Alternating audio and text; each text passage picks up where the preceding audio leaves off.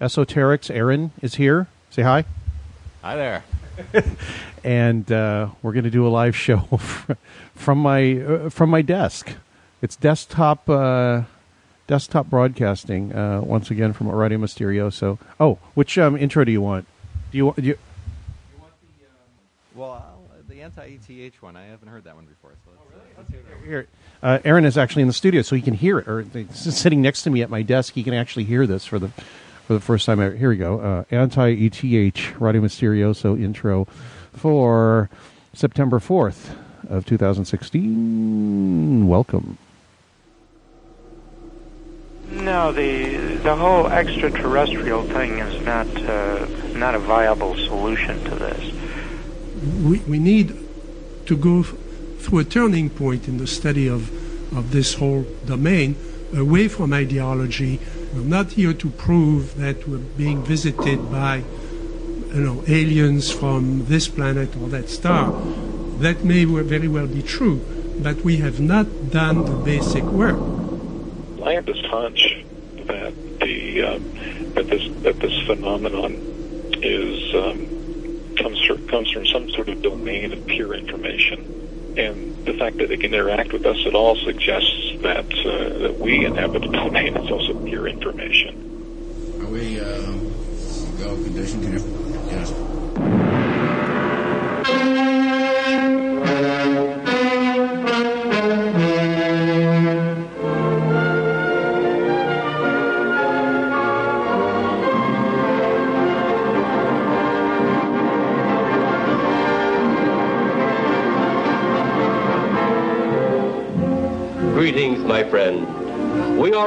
Interested in the future, for that is where you and I are going to spend the rest of our lives. And remember, my friend, future events such as these will affect you in the future. You are interested in the unknown, the mysterious, the unexplainable. That is why you are here. And now, for the first time, we are bringing to you the full story of what happened on that fateful day.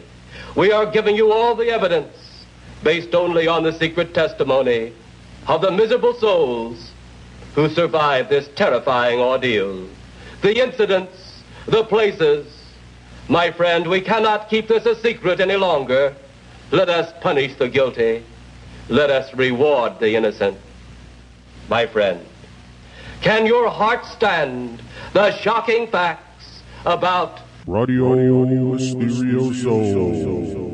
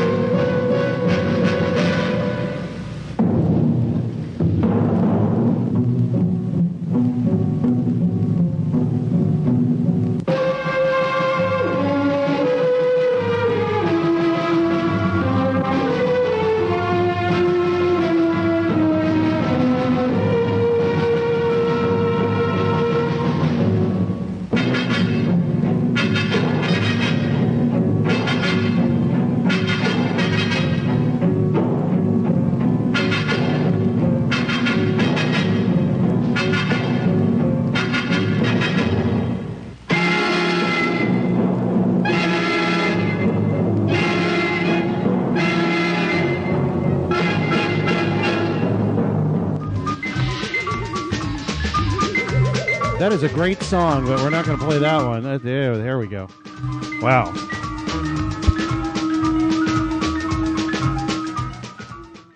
Uh, Aaron's here with us this evening. Hello.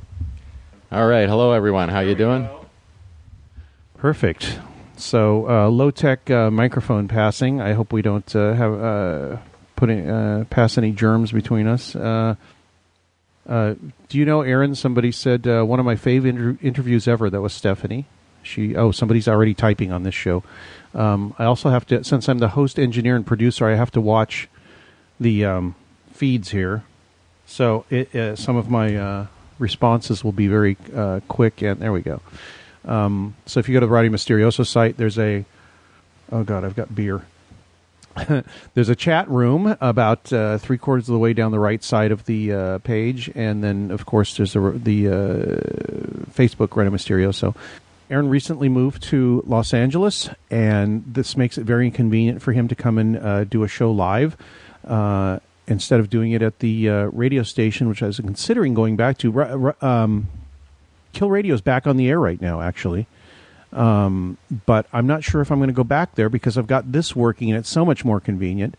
Um, so probably we'll stay here. Anyway, uh, you just recently moved back to LA, right? Yeah, no, this is my first time in LA. I uh, I came here from San Francisco, uh, uh, but uh, originally from New York. So uh, I, this is the uh, fifth or sixth month I've been in LA.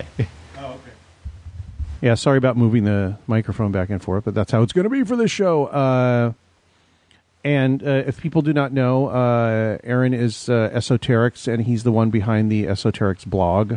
And I don't know how I found the. God, I think maybe Bruce Duensing told me about it at, at- at first. Um, the late Bruce Duensing told me about this site and how amazing it was. It's as if you took some of the stuff that was in the uh, on the old um, UFO Mystic and made it about 10 times smarter and about 10 times more varied than what we talked about. Because generally it's just UFO stuff. What Aaron does is talk about things like uh, the one I posted the other day, actually linked to the Coast to Coast site, was about a 19th century French tourist, was he? Yeah, two of them that uh, that had a problem with a mummy. what what happened with that one? Well, those two uh, were there were two stories in the 19th century where archaeologists uh, were happened to be in uh, Egypt, and I believe one was in the Sudan, and were investigating uh, artifacts. And it was uh, at the time, of course, uh, Europe kind of believed everything was theirs. If they saw it first, they took it. And in this instance, these guys grabbed a mummy uh, and they took that mummy and they put the mummy into a tent for uh, storage until they were going to ship it back to uh, to, to, to England. Oh, and once they uh, uh, and then uh, the guy had some bad dreams. Now everybody's like, yeah, it doesn't matter that much. Somebody's having bad dreams when they have a mummy sitting in their tent. but the the thing that he did that uh, was rather uh, savvy, I would say, is unlike a lot of people who run into ghosts and say, "Oh, ghosts don't exist," so I'm gonna ignore the fact that there are glasses flying around my house, or you know, a UFO lands and mutilates your cattle, and you say, "Oh no, uh, you know, th- that couldn't have been aliens," but you know, your cattle are dead, so that doesn't really help you much. Uh, this guy was smart. He he had the technique of paying attention when he had a dream about this mummy strangling him in his sleep, and it's a fairly you know complicated dream. Uh, but he uh, he did the smart thing. He put the mummy back, and then they uh, he stopped having the dreams, and nothing else happened to the guy. No curse affected him. Nothing uh, nothing happened to this guy in the rest of his life after putting the mummy back. And there's a uh, I believe it's a 17th century story where an embalmer who was the leading ex- expert at the time on mummification did the same thing. He had a mummy. He was going to put it on a boat and and sail it back. They got on the boat. He started having horrible dreams about what was going to you know happen to him if he actually didn't put this mummy back. And he tossed the mummy overboard. Dream stopped. Everything was fine. It's uh, it's it's a little bit about playing the odds. Uh, if you see something happening, whether you believe it or not, you know you, you probably should do something about it. Which is why I called the the, whole article that I had written about it uh, "Folklore as an Early Warning System."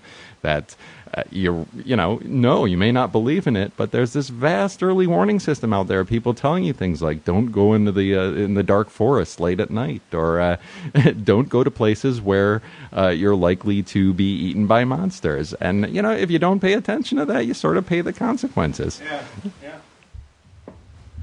Yeah, well, it sounds it, it's the uh, it, well, it's it's the subtitle for your um your your your blog actually. If monsters don't exist, why are they out to get me? where where did you come up with that one? I'm, I'm, I hate to start sounding like a normal radio show host, but that one has bothered me. Well, it, you know, honestly, that was just sort of some nascent paranoia I had by reading a lot of uh, of things on strange phenomena, saying, uh, and then reading the skeptical responses to them and wondering, you know, if these things don't exist, why are so many people over so many thousands of years worried about them? Well, I, I don't care if they exist in any objective sense, but somebody's trying to tell us something and maybe we should listen. Hey, you know, there's some meaning there worth paying attention to. And if you, you know, if you ignore what the folklore says about when the plague comes knocking on your door and you don't hang the hook, there's old uh, medieval uh, techniques for making sure you don't catch the plague. If you don't follow them, well, you know, you're playing the odds. And maybe it works, maybe it doesn't work. It's the same thing as uh, you know, you go to Las Vegas, and uh, you know, sometimes you win, sometimes you lose, but you know, you, you got to play to win, right? Yeah. Well, the first thing it makes me think is um, when some of this weird stuff happens, and I'm, I'm going to pull it right into my stupid, you know, headspace. But um, the minute something starts happening, you enter a space or a headspace or a what is the word? Psychological and psychic space where different rules than physical um, explanations apply. Does that make seem make sense to you? Yeah, and uh, you know, I don't like to berate skeptics all that much. I, I, I don't. I don't absolutely hate berating skeptics. I mean, I like uh, just generally being annoying. But uh, I, I started considering uh, this concept that I've been calling the skeptic cascade. yeah, I saw that. And uh, what I think the skeptic cascade is the inevitable result of whenever somebody reports something that sounds unnatural. It's it it, it goes in stages. They are at first declared ignorant, and sometimes that that works. Sometimes they say, "Oh, you know, this is a person from uh, a trailer park somewhere who doesn't have an education and isn't going to understand anything and has all sorts of strange superstitions." Except that there are lots of witnesses that aren't.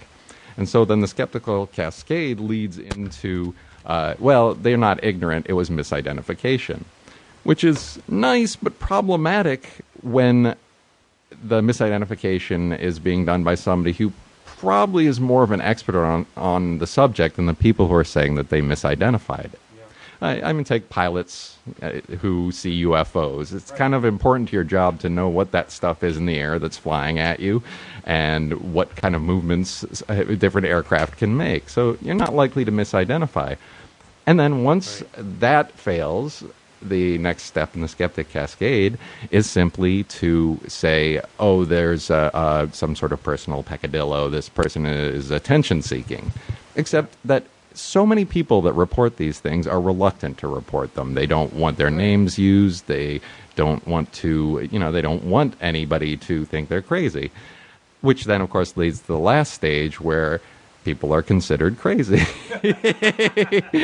and after you've declared that this person is hallucinating and obviously crazy, then well, you can kind of rule out any further investigation. We're going to go chasing after somebody's hallucination, which which is is very interesting. In that there was a recent uh, World Health Organization report. Well, it's not that recent. 2015 World Health Organization report studied over 30,000 people in 18 different countries and came to the conclusion that 1 in 20 people have experienced uh, a hallucination at some point in their lives. And uh, a hallucination defined as something that wasn't there or a delusion that somebody was. Uh, was following them or controlling their mind. Basically, they were saying one in 20 people has some sort of crazy experience that sounds an awful lot like the paranormal experiences. And the the problem uh, with that is it leads into this uh, notion of uh, so are all people susceptible to being a little bit crazy or is there something to these phenomena? And i started digging around in the psychological phenomena.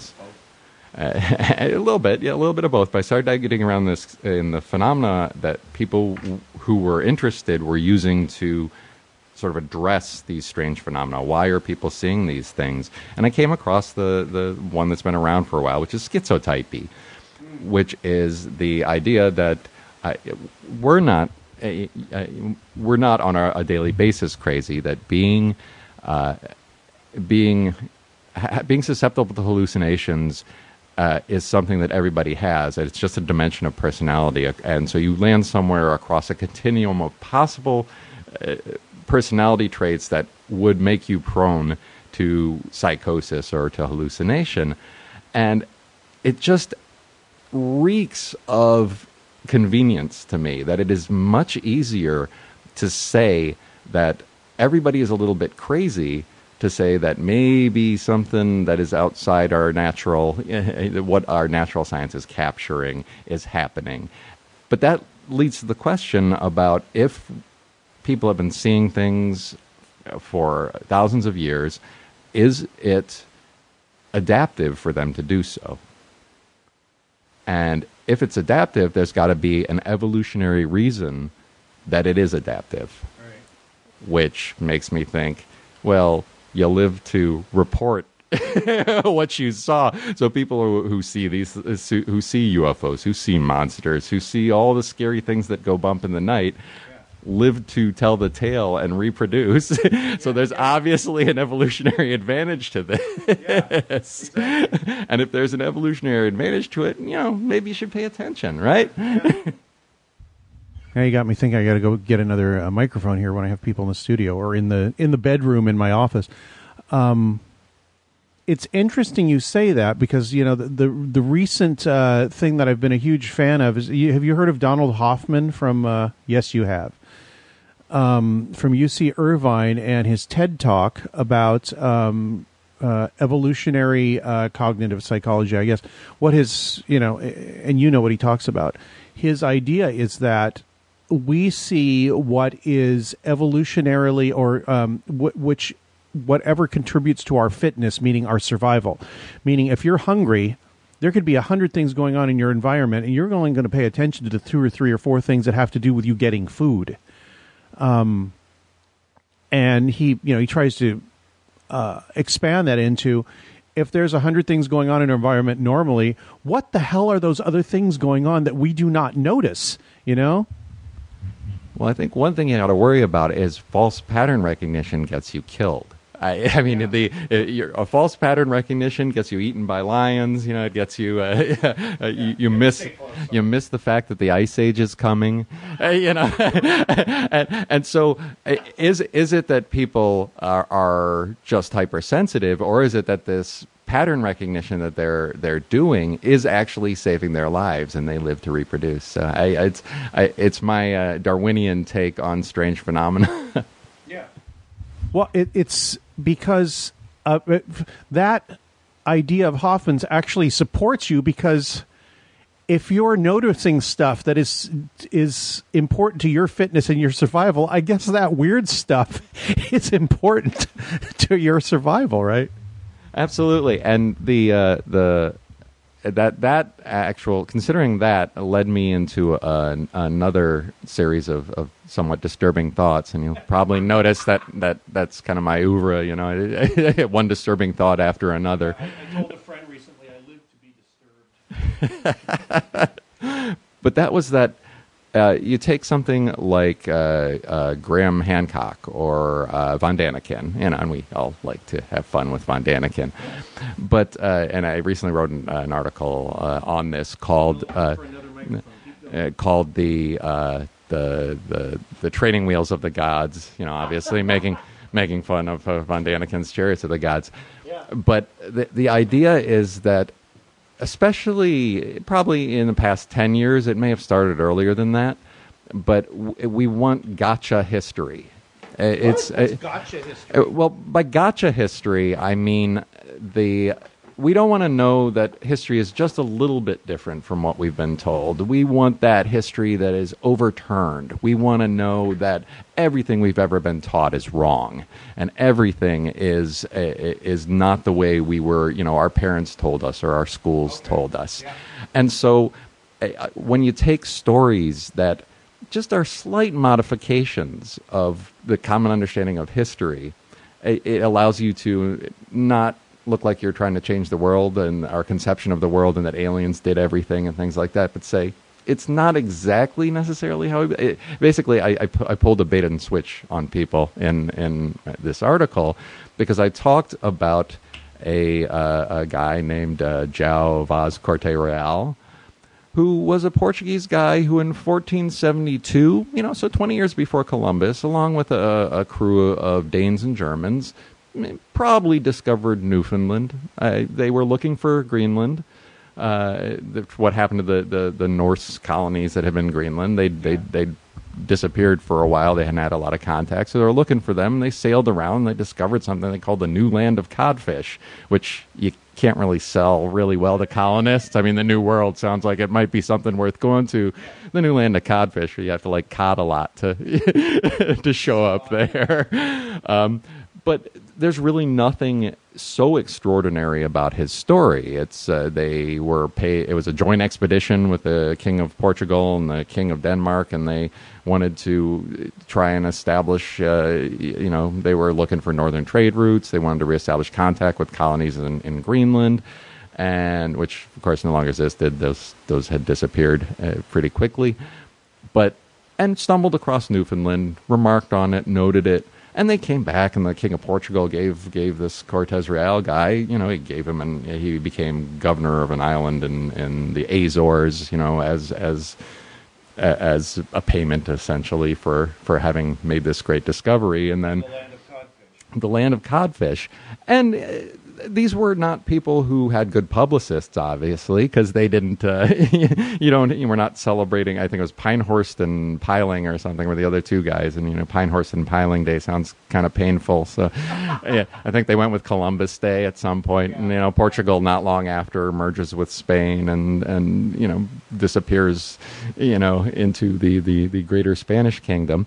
So you what you get is this story that's eminently plausible. Just 20 years, 20 years before Columbus, a guy who maybe moved in the same circles as Columbus. Yeah. And when Columbus went to the King of Portugal for money to try and, you know, explore the New World, he the, he wasn't interested. Well, he probably wasn't interested because they'd already found it. they knew it was there. They just weren't doing anything about it. And and there's nothing about that that makes people go, "Wow, that's you know that's creepy and that's eerie and uh, how strange." It's 20 years. But the point I want to make and like I said, I'm, I'm not trying to change the world. I just want to be annoying. I want to sort of get under people's skins and say, if if you can buy this, if you can buy the 20 years difference, what about 50 years? What about 100 years? What about 1,000 years? You know, and you go back and forth, and you've got, of course, the North discovered it and the Chinese discovered it, and it goes on and on. But my point is, at what point do we start to say it's impossible? And based on what? And I think a lot of it has to do how many records have burned, how many things have we lost, how much information have we lost. And in fact, the funny thing about Cortez Real and the guys that he sailed with is it may have been well documented, but I believe the Danish records of t- this particular period of time were burned in a fire at some point. Ah. And it's well recorded. The fire was recorded and, and it burned all these records. And these guys just sort of faded from history. Nobody's heard of them anymore. Um, eh, but if you can believe 20 years difference, then you have to start asking the question. We've all, of course, grew up, Columbus sailed the ocean blue in 1492, right? right and right. discovered the New World. And since then, and there's a cottage industry in proving that he wasn't the guy. right, but it's not a cottage industry of saying, yeah, somebody knew 20 years before him and maybe landed, you know, or, or saw Newfoundland. It's an industry of saying, we're going to overturn all of history the Norse were, you know, fighting with Indians in in North America, and the, the Han Chinese had landed on the Pacific coast. Which, again, sure, you know, nice narrative, and yeah, you, I'm not going to uh, confirm or deny exactly. Interesting. But it's gotcha history. It's everything we've been taught is completely different from what we think, and I, I think a lot of that. It's what pyramidology. It's what uh, the, the appeal of a lot of of strange phenomena is is the scandal side, and I mean, it's kind of like modern media across all sorts of things, from politics to to, to, to science. We want the scandal, yeah. and uh, strange phenomena is just as susceptible to that, and that's uh, at least in in my mind, that's why we uh, the popularity of, of certain kinds of, of shows now, reality shows, and and shows where they're sort of doing that gotcha. We got something on camera. Of course, it's arguable what they got on camera, but it's important that they get something on camera, and it's because it's that gotcha. well, that they get some, you know, that they get something on camera that they can yeah, uh, uh, support the gotcha thing. And it's not even yeah, it's I guess I see it more as what can we say to people that flatters their prejudice that an authority figure is wrong. Um and it's funny because then you go to uh, you know uh, since I have this excluded middle mind, I don't want to go completely back in that direction. I want to take you know as you do when you you show these things that um, at your blog is that there isn't a gotcha. It's more like maybe we didn't know everything, and maybe we have to slightly revise what we're talking about or include some other facts that come to light. But people don't like that because that involves subtle thinking, I think or um, not even subtle thinking, but just say subtle like it's not an and or it's a, a both and, and trying to weigh those things doesn't work with the way history is presented now and the news is presented now and all that. It it can't be, and I don't know if it ever was, but I think this the subtlety has been lost because of immediacy and this is something I've been re- thinking of recently is the way that information can get out so damned quickly that there is no time for circumspect, you know, uh, reflection on any of it. I used to hear something insane, you know, when I was a kid. And I thought that's re- that's really interesting and totally cool. And since you're a kid, you're like, well, it must be true because it's totally insane, and that and that person is a grown up and they suck. But then you you get older and you're you hear a piece of information that you think that's very interesting and used to be, you know, before the internet, I think it was, well, let's see how much I can find on this. And stuff would percolate in your brain for quite a long time. And there would be no challenges to it for quite a long time. So you'd find new information, and instead of discarding the old information that had been percolating in your brain that you'd been told for years, you'd say, How long can I go before I discard this old information? And now people want to discard it right away, you know? So well, have you seen the recent article by Michael Shermer in Scientific American? Uh, uh, Michael Shermer, I, I, think I'm the skeptic skeptic. Yeah, where he talks, uh, uh, he, he he talks about how to measure supernatural phenomena. Can we measure it, or should we even bother? And I, I, I read that article and I just started banging my head on the desk because it was encapsulated everything that uh, complaints that I get when I'm arguing with skeptics that ultimately the people who are interested in paranormal phenomena and supernatural history and strange history, just in, in interested in, in playing with some of these ideas, do not believe in an objective reality. They're the worst kind of postmodernists there is out there. That yeah, that that because that is saying because science has been wrong before, there is no you know currency to any current theory that's uh, any that's any better than things that were rejected in the past and I, you know, I stopped them right there. I said, I'm the worst kind of, uh, you know, postmodernist. I mean, obviously, the worst kind of postmodernist is Althusser because he strangled his wife to death and got away with it. So, you know, uh, Althusser, a big postmodern uh, philosopher that. Uh, they, I am stupid. I no, no, no. He's, but they, they, teach him in all the social science okay. program grad schools these days. This, uh, this is the same thing they do with uh, showing Wilhelm Reich with crazy hair to say that, well, he must be crazy. Look at his hairdo. Oh, absolutely. But the the we're not even necessarily talking about whether there's an objective reality. We, you know, there's so many people don't reject science. And then if you look at and and one common complaint you hear is you know paranormal investigators, supernatural investigators, and you know I don't consider myself necessarily one of those. I'm more I uh, I'm more of a historian of the strange than than, than an investigator strange because yeah, I don't want to get eaten. So you know, I I, I, I tend to like to do my research, you know, but uh, you know, I'm not going to go wander around in the Black Forest and, and and try and see if there's any truth to it. Oh, you're one of those. Uh, you're one of those uh, armchair researchers, are you? Get out of here.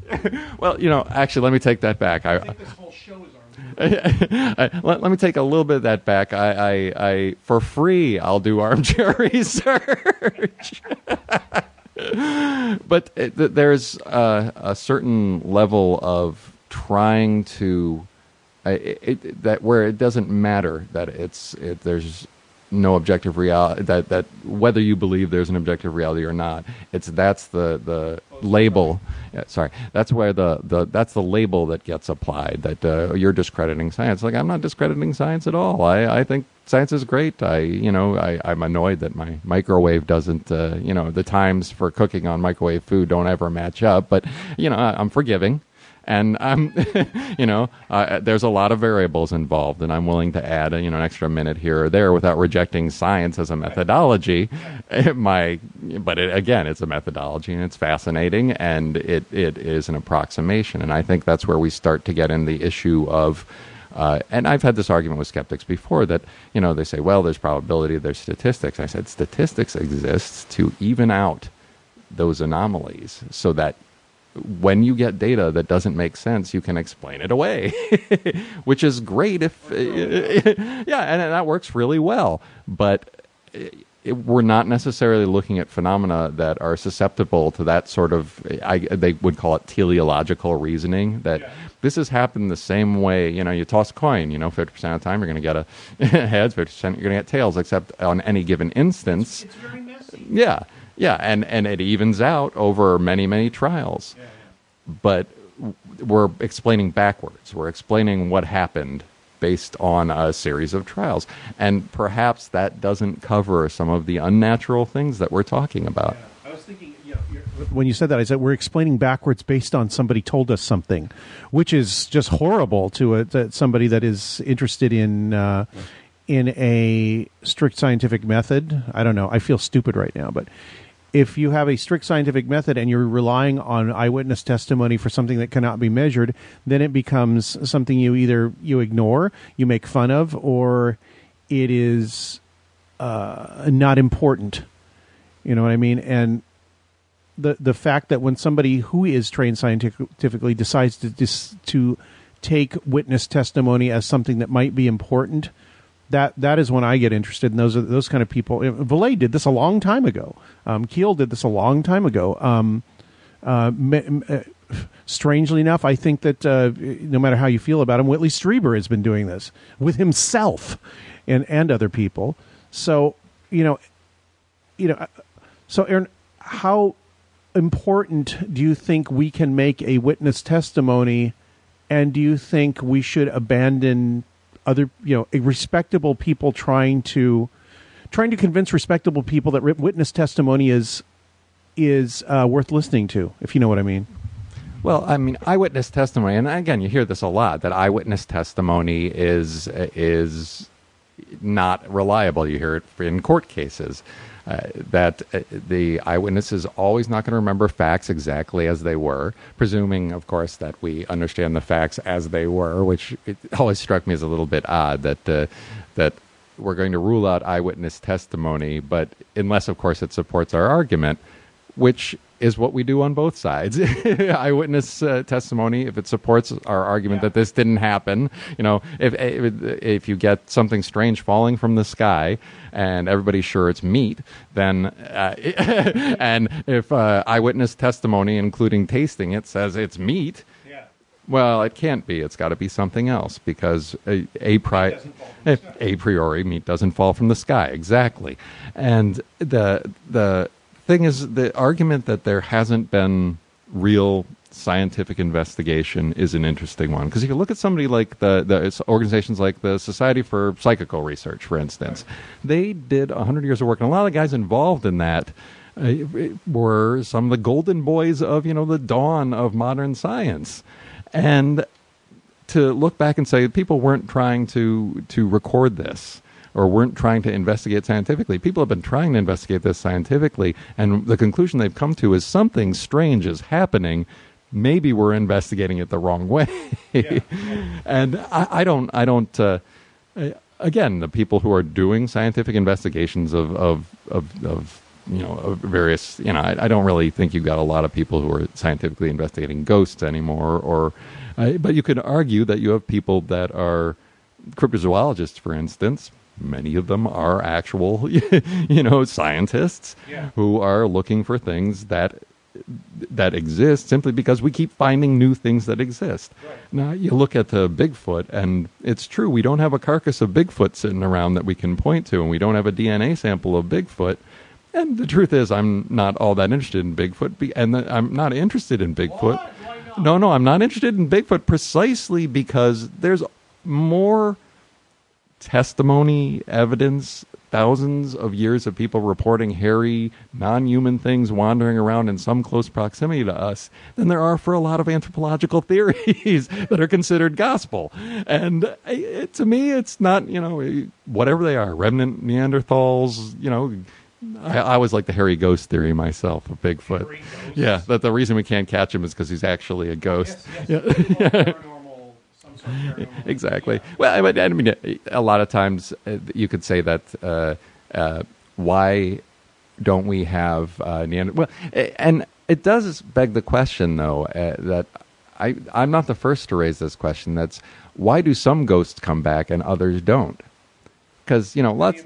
Well, you know, because you always need a backstory for a ghost, right? You know, people really need the, to understand why a ghost came back. They were angry, they were murdered, they were, you know, they want to, you know, make sure their children get taken care of. There's always a backstory to the ghost, and uh, I found some a few writings that were interesting where people were asking the question. Um, what are there some ghosts that are just better than other ghosts and they're allowed to come back is there some sort of weird celestial bureaucracy that you know you are a more deserving ghost so you can go back and the rest of you got to stay here. Otherwise we should be seeing a lot of ghosts because we're like those, those classist those classist racist uh, uh, g- ghosts uh, uh, judges. Yeah we're not a nice species. People are doing nasty stuff to each other all the time so we gotta you gotta wonder why do some ghosts get to come back and others you know just kind of vanish and fade into obscurity? Yeah. Well uh, uh, Richard Senate told me that uh, the uh, ghost hunting guy, he said that um, uh, that hauntings usually they have a life, they have a lifetime. They will usually go for about two hundred years and then fade out. Um, and I wouldn't know why that would happen. Uh, you know, are, are, they? De- are you decreed two hundred years of uh, of haunting before you get shut off, or to, to make your case, or what? I I don't know how that works. Well, I always like that ghosts always appear in. You know, where are the all the old Roman ghosts? You know, uh, I mean, there's. Well, yeah, but there's a civilization that ruled a large part of the earth for a long period of time, and yet, you know, I, have seen one or two, and they're usually in Britain. Uh, uh, uh, reports of Roman ghosts. And otherwise, you would figure, you know, a lot of people lived and died under Rome. we should have more Roman ghosts. But of course, you always, the ghost is always dressed in old timey clothing, but not so old. Not old yeah. yeah. and why do ghosts have to dress? If I'm ever a ghost, you know, to not have to get clothes, I know, that's cool. but uh, you you don't you see it close within time. And so that either, you know, you can take two tacks on that. The one that you suggested, which is, is there a time span, the 200 years and you're done? You know, if you haven't accomplished what you meant to accomplish as a ghost, you know, you're, you're, you're some kind of loser ghost, I guess. And they just, you get tossed aside. But uh, why is it that, uh, the time is so important that uh, that that it be so close in time to see something that we can recognize as as close enough to us, but not of us. Right. Uh, which leads me to say, well, maybe we do. It's Bigfoot, and Bigfoot's a hairy ghost, so it's Neanderthals. You know, they lived and died. There must have been some ghosts of them, right? You know? well, they, you know, they, may, they, may not be ghosts. They may be some other uh, order of paranormality that is uh, experience experienceable by us. Um, but as you know, as a for the ghosts, while you were saying that, I thought, well, you know what? Maybe it's not because it's something that's determined by time and how long ago something happened or how important it is, but how relevant it is to us at this point. So things closer in time to us may be more comprehensible. Therefore, um, you can tune to it better, I suppose.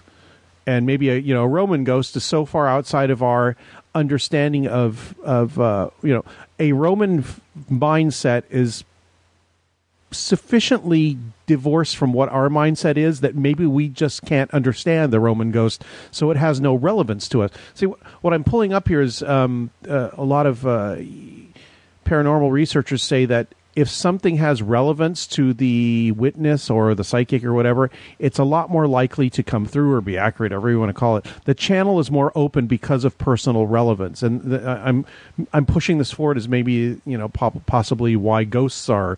You know, I never thought about that. They're only you know a, a hundred or two hundred years away from us at the very most, and maybe it's relevance. I don't know. Well, that kind of brings us full circle back to the evolutionary idea that people see these things because they're re- relevant. It helps you adapt, and it, you survive to reproduce. Because you know the Carthaginians aren't marching over the hills uh, into L.A. anytime soon. So I really don't need to see a Roman ghost to warn me about what's going to happen. I need to I need to see a more local ghost that knows some info I can use. You know, what's the you know good restaurant down the street or something like that. It, it's it. Exactly, and what you know, what house am I going to move into? And things are going to start flying around. I'll never resell it, and I'll lose all my money. And you know, it's it, it seems like a good question to me. And and to uh, the chain of of dismissal is often as tenuous as the chain of of logic used to come at it from either direction. And that's and like I said, I'm not trying to change the world. I'm just trying to be annoying, and I want to be annoying to everybody. You know, I'll be annoying to skeptics, and I'll be annoying to believers. It doesn't. oh, thank you. Uh, But that's it's you have to play with the ideas, and if the chain of logic is tenuous from one direction, it's can be just as tenuous from the other direction, and. Uh, the and you see it in scientific explanations, you know, everything from swamp gas to to weather balloons to uh, whatever you want to, you know, that people are mistaking bears for for Bigfoot, you know, on a routine basis. Uh, or that ghosts are plumbing, you know, my uh, or mold, and and it, it the the chain of events that would have to happen would be almost supernaturally coincidental for the the plausible, rational, scientific explanation, as they would be to simply say, "This is odd, and we don't know the mechanism." it's um, it seems like there's yeah. I am guilty horribly of um, when people tell me this this this and this happened my my one of my responses is well what is the most likely thing? Um like let's see. The the thing recently with the um, with the Falcon 9 rocket blowing up in Cape Canaveral and they said well there was something flying towards the rocket. I looked at it it's like it doesn't even touch the rocket. What are you talking about here? And then my first my first thought was that was shot from a really long way off. You can tell because when it blows up, it takes like 10 seconds for the damn sound to get there, which means that it zoomed in so it's looking at about a half a degree of of of the of the horizon or a half a degree of of the uh, the complete uh, uh, spectrum of what you could be seeing or you know of uh, the the entire like if there if you're looking at 180 degrees of of view you're looking at 1 degree through that through that uh, telescope the telescopic lens so if something flies by there and it's not right next to the rocket, it can look like it's going really damned fast because it's going through the field of view, one degree of field of view, um, a mile closer, or two miles closer, or three miles closer, and you can't tell how far it is away from the rocket. So my, you know, my first explanation, and then you know, uh, Robert Sheaffer, the the uh, the the the uh, king of fundamentalist skeptics, says, "Well, it's a bird." It's like I, I'm sorry, but I tend to agree with him. But you know, 10 years ago, I would have been mad at myself for saying that. Well, it's funny. I. Uh, Or maybe 50. yeah, I, but that's the thing is like I, most of us who are seriously willing to play with these ideas are not going to dismiss the possibility that something like a bird or that you know that there are explanations that are possible. It's But yeah, what's more probable? I hate that. Sometimes it's like, what is the more probable thing? And then they come up with something that sounds completely, like you said, just as ridiculous and stupid as the the paranormal explanation, but they think it's more probable, so that must be it. Well, and that's why I, I say things uh, like you know it's gotcha. What what people want isn't necessarily to understand the the phenomena or understand what's going on, or even like some sort of existential, you know, what's the meaning of life kind of thing. What they want is the gotcha that they've been lied to, or the gotcha that they've they've um, nothing that they're being told by the an authority, or nothing they're being told by somebody who's exactly. And uh, to me, that's just as silly. But there does seem to be a, a, a certain willingness to entertain the ideas more when you don't immediately and and as an essential element of investigating the natural universe rule out the possibility that not everything is covered by the current theories. You must, but the, the the the thing about current theories is they cover so damned much. And so, since they answer a lot of things and provide us with, you know, a podcast here and light and and uh, uh, reasonably, uh, uh, you know, a certain reasonably certain uh, uh, we can be reasonably certain we're not going to die in the next second, as we were, you know, in in in, in, in even hundred years ago. That that stuff must be you you must worship that thing because it's it's it's right about so many things. If it's right about so many things, then the things that it's not right about are just out of its reach, but still reachable. Um, and the the, uh, the you know the argument of, of uh, Dawkins and Tyson and people like that, and you know, Bill Nye the Science Nerd, is that yeah, if if it is possible, then that must be the thing, rather than reserve judgment. I had a I went out to the uh, uh, the Dodger game today with uh, my flying instructor, and I was telling him about the crop circles and how I thought, okay, I think most of them, probably close to all of them, or at least the more elaborate ones, are created by people. Because I've seen people, I've seen video of people doing it, time lapse video, and it wasn't fake, and you know, um, but then I mentioned to him that some of the people in the circles had weird things like orbs flying around and flashes of light right in their face, which is weird because the, the people right next to them did not see the flash or they only see a little of it, and they're right next to them. But you know, uh, this one guy told me it was like somebody having a flash bulb go off in your face, right in front of your face.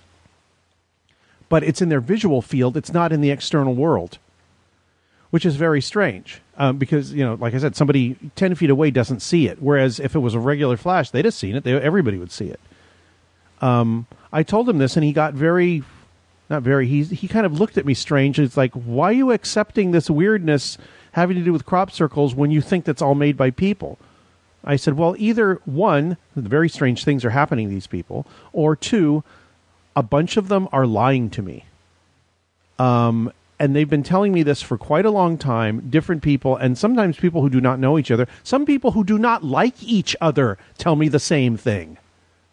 So I have to say that I am reserving judgment and being interested, and that the reserved judgment thing seems to be, it seems to be like the worst thing you could possibly do, um, because of the the the the certainty fetish, as I call it. Well, I spend a lot of time. That's why I tend to like historical cases because you you get a lot more people talking about it over a lot more span of time, and you get to see the evolution of the explanations. And the explanations are sometimes fascinating, A- and uh, but you can see the logical chain that really hasn't changed all that much. Uh, that that it goes from this misinterpretation or ignorance to to uh, to misidentification, and then uh, obviously they're crazy, and that is that has been true ever since people have been reporting these things, and I think in the end, what what gets under my skin a little bit when I'm reading articles uh, is that I read uh, articles by a lot of skeptics just because, well, you know, slightly ma- slightly masochistic tendencies. I like to. I do too. I, I I mean it's I, I I'm interested and I read them. Maybe I'm just don't want to. I don't want to admit the masochistic. yeah, but I I do it, and I just the the the sheer arrogance with which and surety with which the statements are made, and the even questions like should people should anybody be wasting their time studying this stuff at all? It's like um, people are reporting this, so even if you don't believe. Yeah, it's like even exactly even even if you don't believe it's true. This is a human phenomena and it involves human consciousness. And of course, then we get into the nebulous area of defined for me human consciousness. And until somebody can can tell me that, it is purely a chemical mechanism or purely an electrical phenomena, uh, I start having trouble believing that, oh, well, this is just a function of the human mind. The human mind can misinterpret things, can misunderstand things, can hallucinate, and can do this for thousands of years, and those people have not been weeded out. Well, yeah. According to what we were saying earlier, why would you want to weed them out? Because the, the, the, the if we did not pay, huh, this is a nice radical thing you brought up. If we do not pay attention to the anomalous, does that mean that we are doomed as a species? yeah, I bet it does. I'd like to say yes, yes, hire an anomalous. It's very important for the survival of the species. Um, you can contact Greg Bishop. he'll he'll find uh, an appropriate anomalous for whatever you need. But uh, the the, it does seem like it serves a purpose. Otherwise, it wouldn't have continued happening. And the question isn't necessarily is that purpose to tell us something about an objective reality. We don't care. Um, there's a, a, a famous uh, anthropologist named uh, Marvin Harris uh, who gave an example of studying a small village. Uh, I believe it was in India, where he noticed there was a, sh- a, very serious and hard to, to explain discrepancy in the number of bulls to cows uh, in in this village. That didn't make any sense. It wouldn't occur naturally unless somebody was killing cows. And of course, they they, they, they were very devout uh, Hindus, and, and nobody was killing any cows. And anthropologists went in and talked to people there, and they said, We've noticed something odd here. Why are there so many bull, uh, so so many cows and so few bulls? And there's an obvious ecological explanation for that. You only need one bull and a lot of cows if you want more cows. and if you don't eat the meat of the bulls, then they're not that useful to you. And you know that you're you you need you, but you like the milk, so you want more cows. But he said, Well, are, are you killing cows? And they were horrified. They said, No, that's terrible. We would never do that. We don't kill cows. I mean, these cows are sacred. We, we, we would never do that.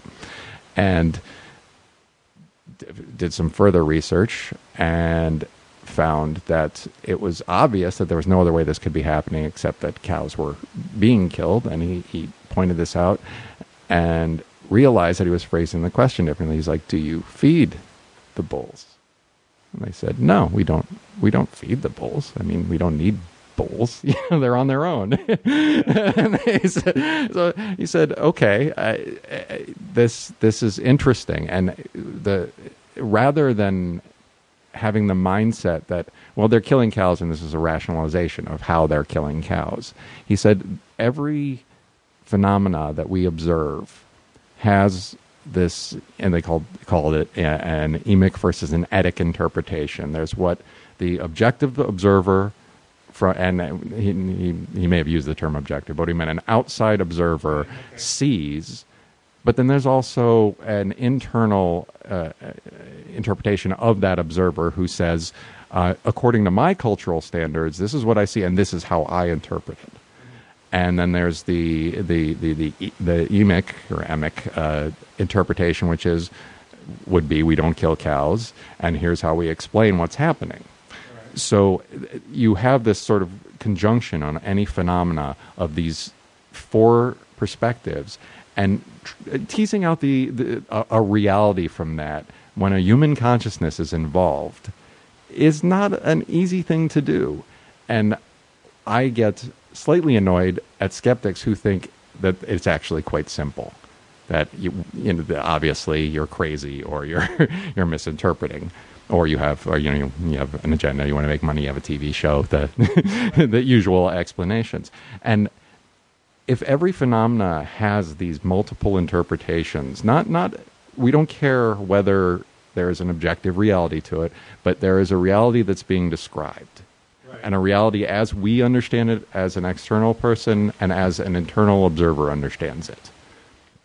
And it's important to, to, to look at that, that one element that always seems to creep in, and that's human consciousness. How does human consciousness work? And we don't understand that. Yeah, well, it's, it's everybody's complaining now because they can't really hear me when uh, Aaron's speaking and vice versa. I'm trying to do different things to. I've never had a, another guest in the studio here, studio in my room. Let us play a little bit of music here, and then I can get some water. Is that okay? Yeah, yeah. I can get some water because I'm getting a headache from this this beautiful um, sour ale that we shared here right before the show. And is there a song that you've heard on the show that you want to hear or you like or? I got a huge like UFO. This is my UFO co- collection. oh, he does have quite a collection. It's impressive. Oh, here you go. Flying Saucers by Nina Hagen. Did you see that picture I took with Nina Hagen? Uh, I'll, I'll show it to you later. I was at Roswell in 1990. No, not 87. It was 2007, I think. It was a four. It's a. It was a 60th, and we were in the the hangar. You know, the the the Roswell Army Air Force hangar, where supposedly they brought the wreckage and all that.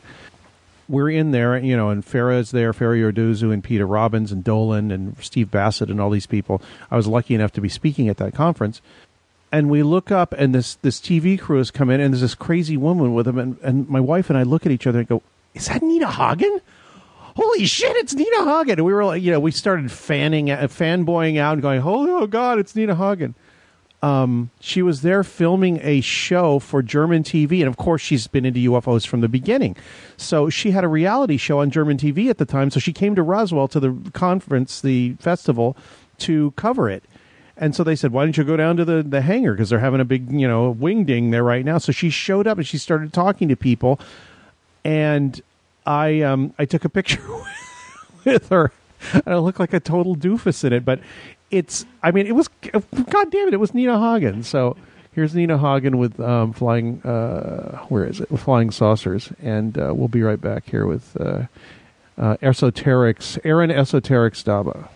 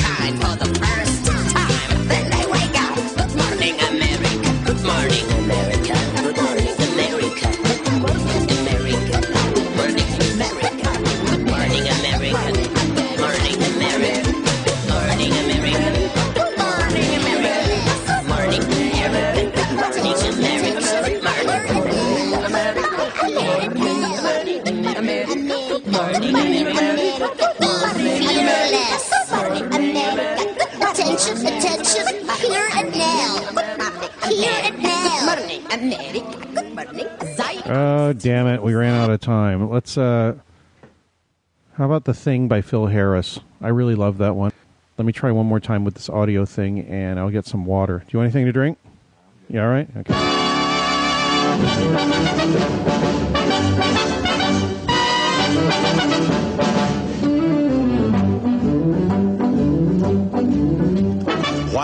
Walking down the beach one bright and sunny day, I saw a great big wooden box a floating in the bay. I pulled it in and opened it up, and much to my surprise, ooh, I discovered a right before my eyes. Ooh, I discovered a right before my eyes. I picked it up and ran to town as happy as a king. I took it to a guy I knew who'd buy most anything. But this is what he hollered at me as I walked in his shop. Oh, get out of here with that. Before I call a cop. Oh, get out of here with that. Before I call a cop. I turned around and got right out a running for my life. And then I took it home with me to give it to my wife. But this is what she hollered at me as I walked in the door. Oh, get out of here with that. And don't come back no more. Oh, get out of here with that. And don't come back no more.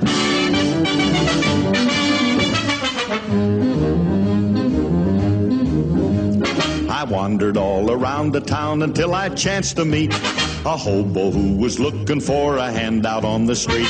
He said he'd take most any old thing. He was a desperate man. But when I showed him the, he turned around and ran. Oh, when I showed him the, he turned around and ran. I wandered on for many years, a victim of my fate, until one day I came upon St. Peter at the gate.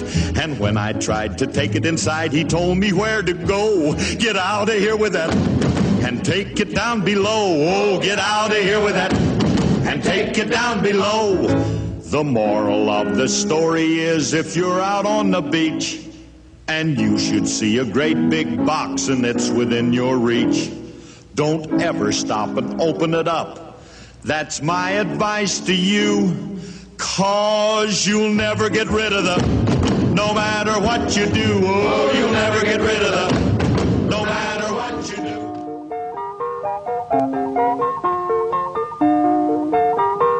All right, one more while we try and get this uh, set up. Oh, this is um, uh, "Take Me to Your Ladder." I'll see your leader later in Italian. Che sulla luna le donne sono alte così e forse di più.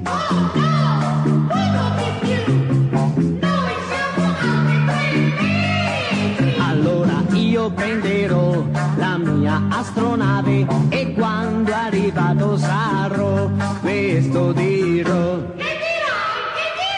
Ehi baby, lasciami salire con la scaletta fino a te e poi baciare te tanto tanto per provare l'effetto che fa. Baciare una bocca grande così, sognare due occhi grandi così.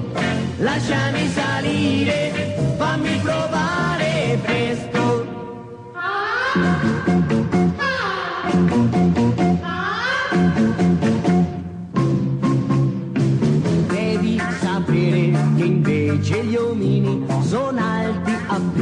tre piedi e niente di più. Oh no, niente di più. Noi siamo tre piedi. Ah, meglio così, una strage farò.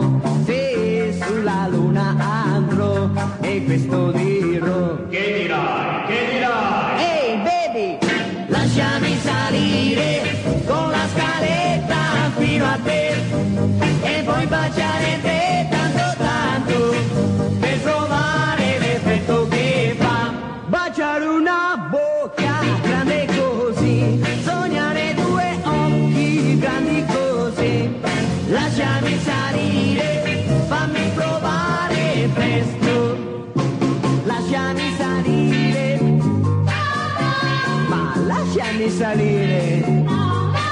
Oh, oh, lasciami salire.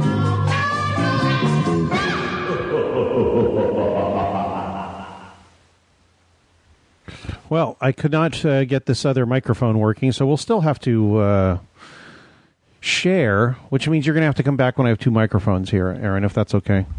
no problem at all. now that we're neighbors. Yeah, uh, I found. Well, you used to live in San Francisco, and then you you were in New York. Oh, we already discussed it. You were in New York, and then San Francisco, and then um, after you moved here, you went to South Africa for what two weeks? Yeah. Yeah, yeah. I was in South Africa for two weeks, and then I was actually at a, a conference uh, presenting some research my wife and I had done uh, on. Uh, it was the International uh, HIV/AIDS conference, uh, and uh, I I did the technical work. She's a psychologist and did the uh, the the actual serious uh, serious work. I wrote software. I was exceedingly lazy before we did this show, and I did not write down any questions because I figured we'd have enough to talk about, and we have for an hour. Is there something you want to talk about or ask me that you've thought of? Yeah, actually, I uh, I'm very interested in the last uh, interview you did uh, regarding the Phantom Clowns because I've always had a fascination with uh, why clowns are so scary. I, I've written a few things on it myself, but just very much touched on it. Never really considered this whole Phantom Clown thing. It's just, I I mean, basically, I'd like to talk about uh, evil clowns, by which I mean clowns. so, what what is your take on what's going on right now with uh, this sudden rash of sightings of phantom clowns? After talking to um, Skylar and Daniel the other day, um, I thought that the way I would look at it is l- just like the you know the paranormal entity thing that you've uh, that we were just talking about. You know, do these are they corpor- corporeal or not? I don't think so. Um, I think there's a some sort of nexus between an ins- an instigating event, um, a sort of a group mind that happens around what what's going on here and what happens in the community. And I'm choosing to look at it as kind of a like a paranormal flap area. And actually, actually, at the end of the talk, uh, the uh, interview, we kind of said, well, you know, I think um, was it Skylar or no, no Daniel asked me. He said, "Well, so what do you think's going to happen?" I said, "I think it's going to peter out and just not going to be anything after. It's going to be just like a flap. It just stops happening." The thing that fascinated me is he went on a map, like you see here on the on the site, and here's Greenville right in here. Greenville is right here, which is where all the um, uh, clown sightings are going on. What these are are from the UFOstalker.com site and all the UFO sightings that have happened around Greenville in the last I don't know how many years. So this is not time bound like uh, in the last week or two or three. Wasn't this the same relative area where they had all the lizard man sightings a decade ago? Oh no! I, where was Lizard Man? Let's look it up. Uh, Scape Ore Swamp Lizard Man was Lee County, South Carolina, which is near Greenville, South Carolina too. I mean, you you you you might be right here. And guess what? It's near a swamp. Swamp gas uh, lizard man. Yeah, it just says Lee County. Doesn't say. I don't know if Greenville is in Lee County. But there was a big flap. There was a big flap. I think it was in the '80s uh, of lizard man sightings somewhere in the Carolinas, and I can't remember exactly where. But uh, This says South Carolina. okay, It won't tell you what town. It just says Lee County. So maybe somebody knows which county um, uh, uh, Greenville is in. Apparently, it's not in. Oh, let's let's look up Greenville, South Carolina. Bishopville and Lynchburg. It might not be in the same county, but it is in South Carolina. If you want to talk about name, uh, the name game, I don't think there's, I don't think there's any. Um, see, Greenville doesn't have any any uh, Fortean connections. If it, you know, if it was called, you know, Fayetteville, you know, uh, then maybe.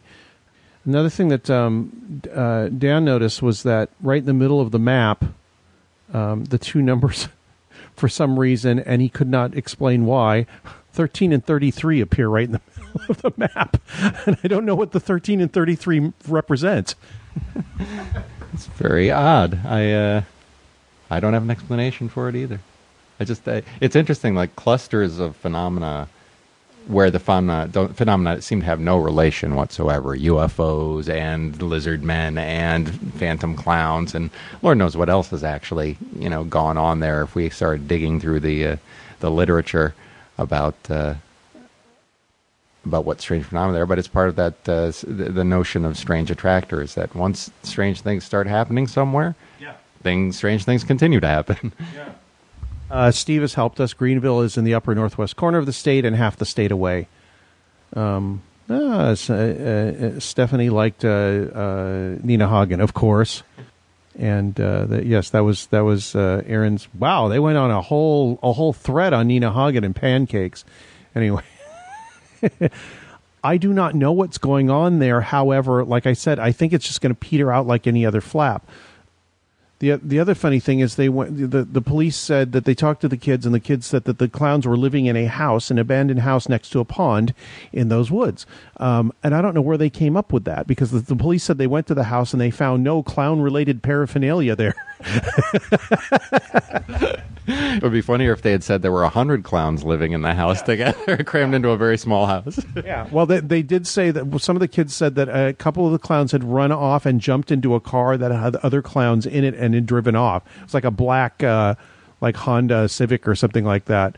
And they did not know how many clowns were in the car. And of course, when Skylar mentioned it, I said, "What is wrong with them? There's 40 in there." What I've started uh, wondering about was there a specific point in time that we can identify where clowns became the creepiest thing around, where the, you, you never see a clown and think, "Oh, that's amusing. The kids are going to love it." You think, "Does he have a machete? Is he going to uh, come after me?" I mean. that seems more like a grown up thing. Though. yeah, but even Lon Chaney, uh, had- there's a famous quote from him where it says, uh, a, cl- "A clown isn't funny in the moonlight." a lot of things aren't funny in the moonlight. That's another thing that came up during the show. I thought I have never been scared of clowns. I am still not scared of them. They've always been a non-issue to me. They've neither been scary nor funny. And I have a lot of people I you know a lot of people I think that I knew that I grew up with had the same attitude. You know, I'm 51 or whatever. I don't th- you know when did that start where clowns are supposed to be scary? I i don't know what that happened. In southern california in you know anaheim and san diego and the places i grew up nobody cared about clowns. They just thought they were stupid. You know there was it wasn't like i said neither scary nor funny. They were just a thing. You go to the circus and you're like whatever clowns are trying to be funny. They're so stupid. Never thought of them as something scary and i don't know when that started or where that started Well, one interesting interpretation I've heard of it is that uh, if you look at a clown's face, it's that painted on uh, smile or frown, and that there's only one other time in, in, in life or in death when it, that happens, and that's when you're embalmed and your face is frozen like that. And that's why clowns are particularly creepy because everybody's sure that that's they're just one step away from the madness that leads to death. One of the uh, witnesses saw a clown standing. Let me see if I can find the link. I think it's actually on the Radio Mysterioso. Uh, it, there's, it, there's a news for the local Fox news station linked on the uh, Radio Mysterioso posting. What I thought was really interesting was one of the witnesses said um, uh, a resident at the Park Haywood Apartments. It's all apartments. Um, I'm surprised it's not. Um, strangely enough, I'm surprised it's not uh, trailer parks. On Congaree Road, reported seeing a clown in the complex's laundromat. And according to the instant report, the suspicious person did not make any action, just stood and stared. The women who saw the clown described him as a man between 20, ages 20, 35 and 45, approximately 5 feet 10 inches tall and 200 pounds. In the report, the witness describes the suspicious person as wearing a white swimmer's cap with red hair coming, coming out of the sides, a white, fa- white face paint, and a red painted line around his mouth. The subject was reportedly wearing a gray long sleeve shirt, white gloves, white balloon pants, and black boots. The witness said he smelled like house paint. But it's just it's such a random thing to have a strange phenomena flap over clowns, and I mean, obviously we have plenty of examples of like killer clowns. I mean, John Wayne Gacy and you know, and uh, you know Stephen King's with what's his Pennywise and things like that. Uh, It, yeah, and just. Plenty of horror movie examples of clowns. It's interesting that people are now associating clowns almost exclusively with when a clown appears out of context in a cir- you know clown's not in a circus or at a kid's birthday party it's an evil clown and it's it's worthy of note and worthy of of uh, reporting as a strange phenomena. Yeah. Which you know can't be good if you're a clown. I mean, you have to get to and from where you're going to, and are uh, you know. But then again, clowns behave oddly, and it's the whole clowns transgress uh, normal rules, and you know maybe that carries over. You know, people start worrying if you know, yeah, they transgress normal rules. You know, soon they're going to start transgressing some of those, you know, thou shalt not things. You know, like thou shalt not kill, and then we're really in trouble. Well, I think you know it might also be an uneasiness with the trickster uh, in this society. I would bet you there is not there are not sightings of killer clowns in um, societies where the where the trickster is honored, um, and the trickster is not feared. The trickster is what's the word? Um, is looked upon as a normal element of uh, of life. Um, in our society, the trickster is looked upon as you know it's got to be a safe trickster. It's got to be you know Robin Williams or something. Um, but if you get a uh, crazy trickster like a clown seems to represent, what did I say during the show?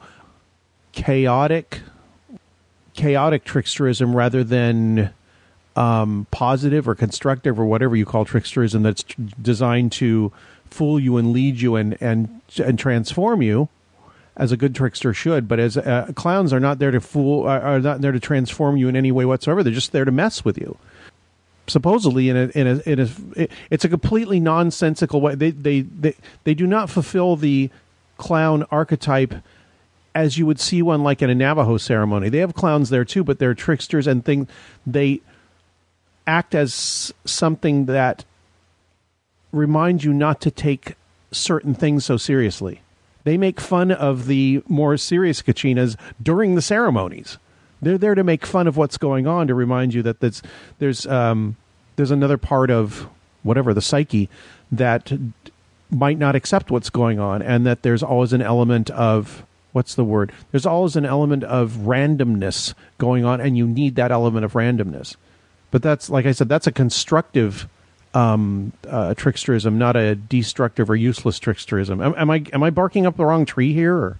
No, no. I, I. It's interesting that you bring up the the whole notion of the trickster because when it, ties a little bit back into what we were talking about uh, in terms of the evolutionary advantage. Why else in countless religions, countless mythologies, is the trickster enshrined as this thing that is reminding us that the universe does not always behave the way that you expect it to behave.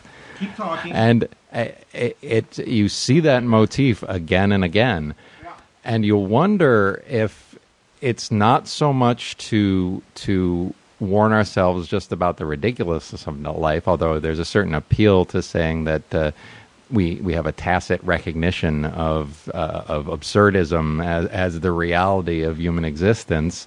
Uh, it's not it it actually works very well as an explanation of how we told ourselves that not everything we we see is necessarily exactly as we perceive it and that we have to understand that there is an adaptive mechanism at work to to to recognizing when there's a pattern that falls outside our normal understanding of reality and we need to notice that pattern it's Right. it's the play on the odds yeah, again, yeah, yeah, yeah. Uh, while Aaron was talking, I actually brought in one of my uh, Mudhead Kachinas, which is one of the tricksters in the uh, uh, Hopi pantheon of uh, of uh, entities, or well, Kachinas, yeah, Mudhead. And uh, they're they're. I wish I had a camera on here, but it basically I, I got. It, they go through the ceremony and basic and they pinch old women. They run up behind the other Kachinas and shove them and stuff. I was at a, a ceremony in where was it? It was one of the pueblos in New Mexico, and I think I've told this story before. There was a kid there that was being the trickster, and he had I think he was being the trickster because basically he was running around in a bull costume with like a with a cloak over him and bull horns, and he was chasing children, and children would run up and like they would they were doing all this very serious dancing and ceremony, um, and this kid's running around chasing bands of small children up the street. And they're all screaming and running and being scared of this, you know, this old, this like teenage, early teenage kid, like maybe a twelve year old kid, thirteen year old kid, who was part of the ceremony. And he's got he's got two sticks in his front hands to represent his front feet because he's supposed to be a four ped, for a quadruped, and he's running after these kids. And the coolest thing about this, besides, you know, you could see he was playing the trickster in this, and he had a very serious role to play in this, even though you could see him cracking up while he was doing it. Um, when I was leaving, I had this big, thick leather jacket on.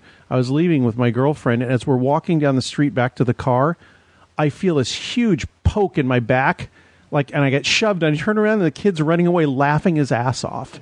And I felt so happy and privileged that the kid had felt like he had to chase me down the street and mess with me after I'd watched the ceremony.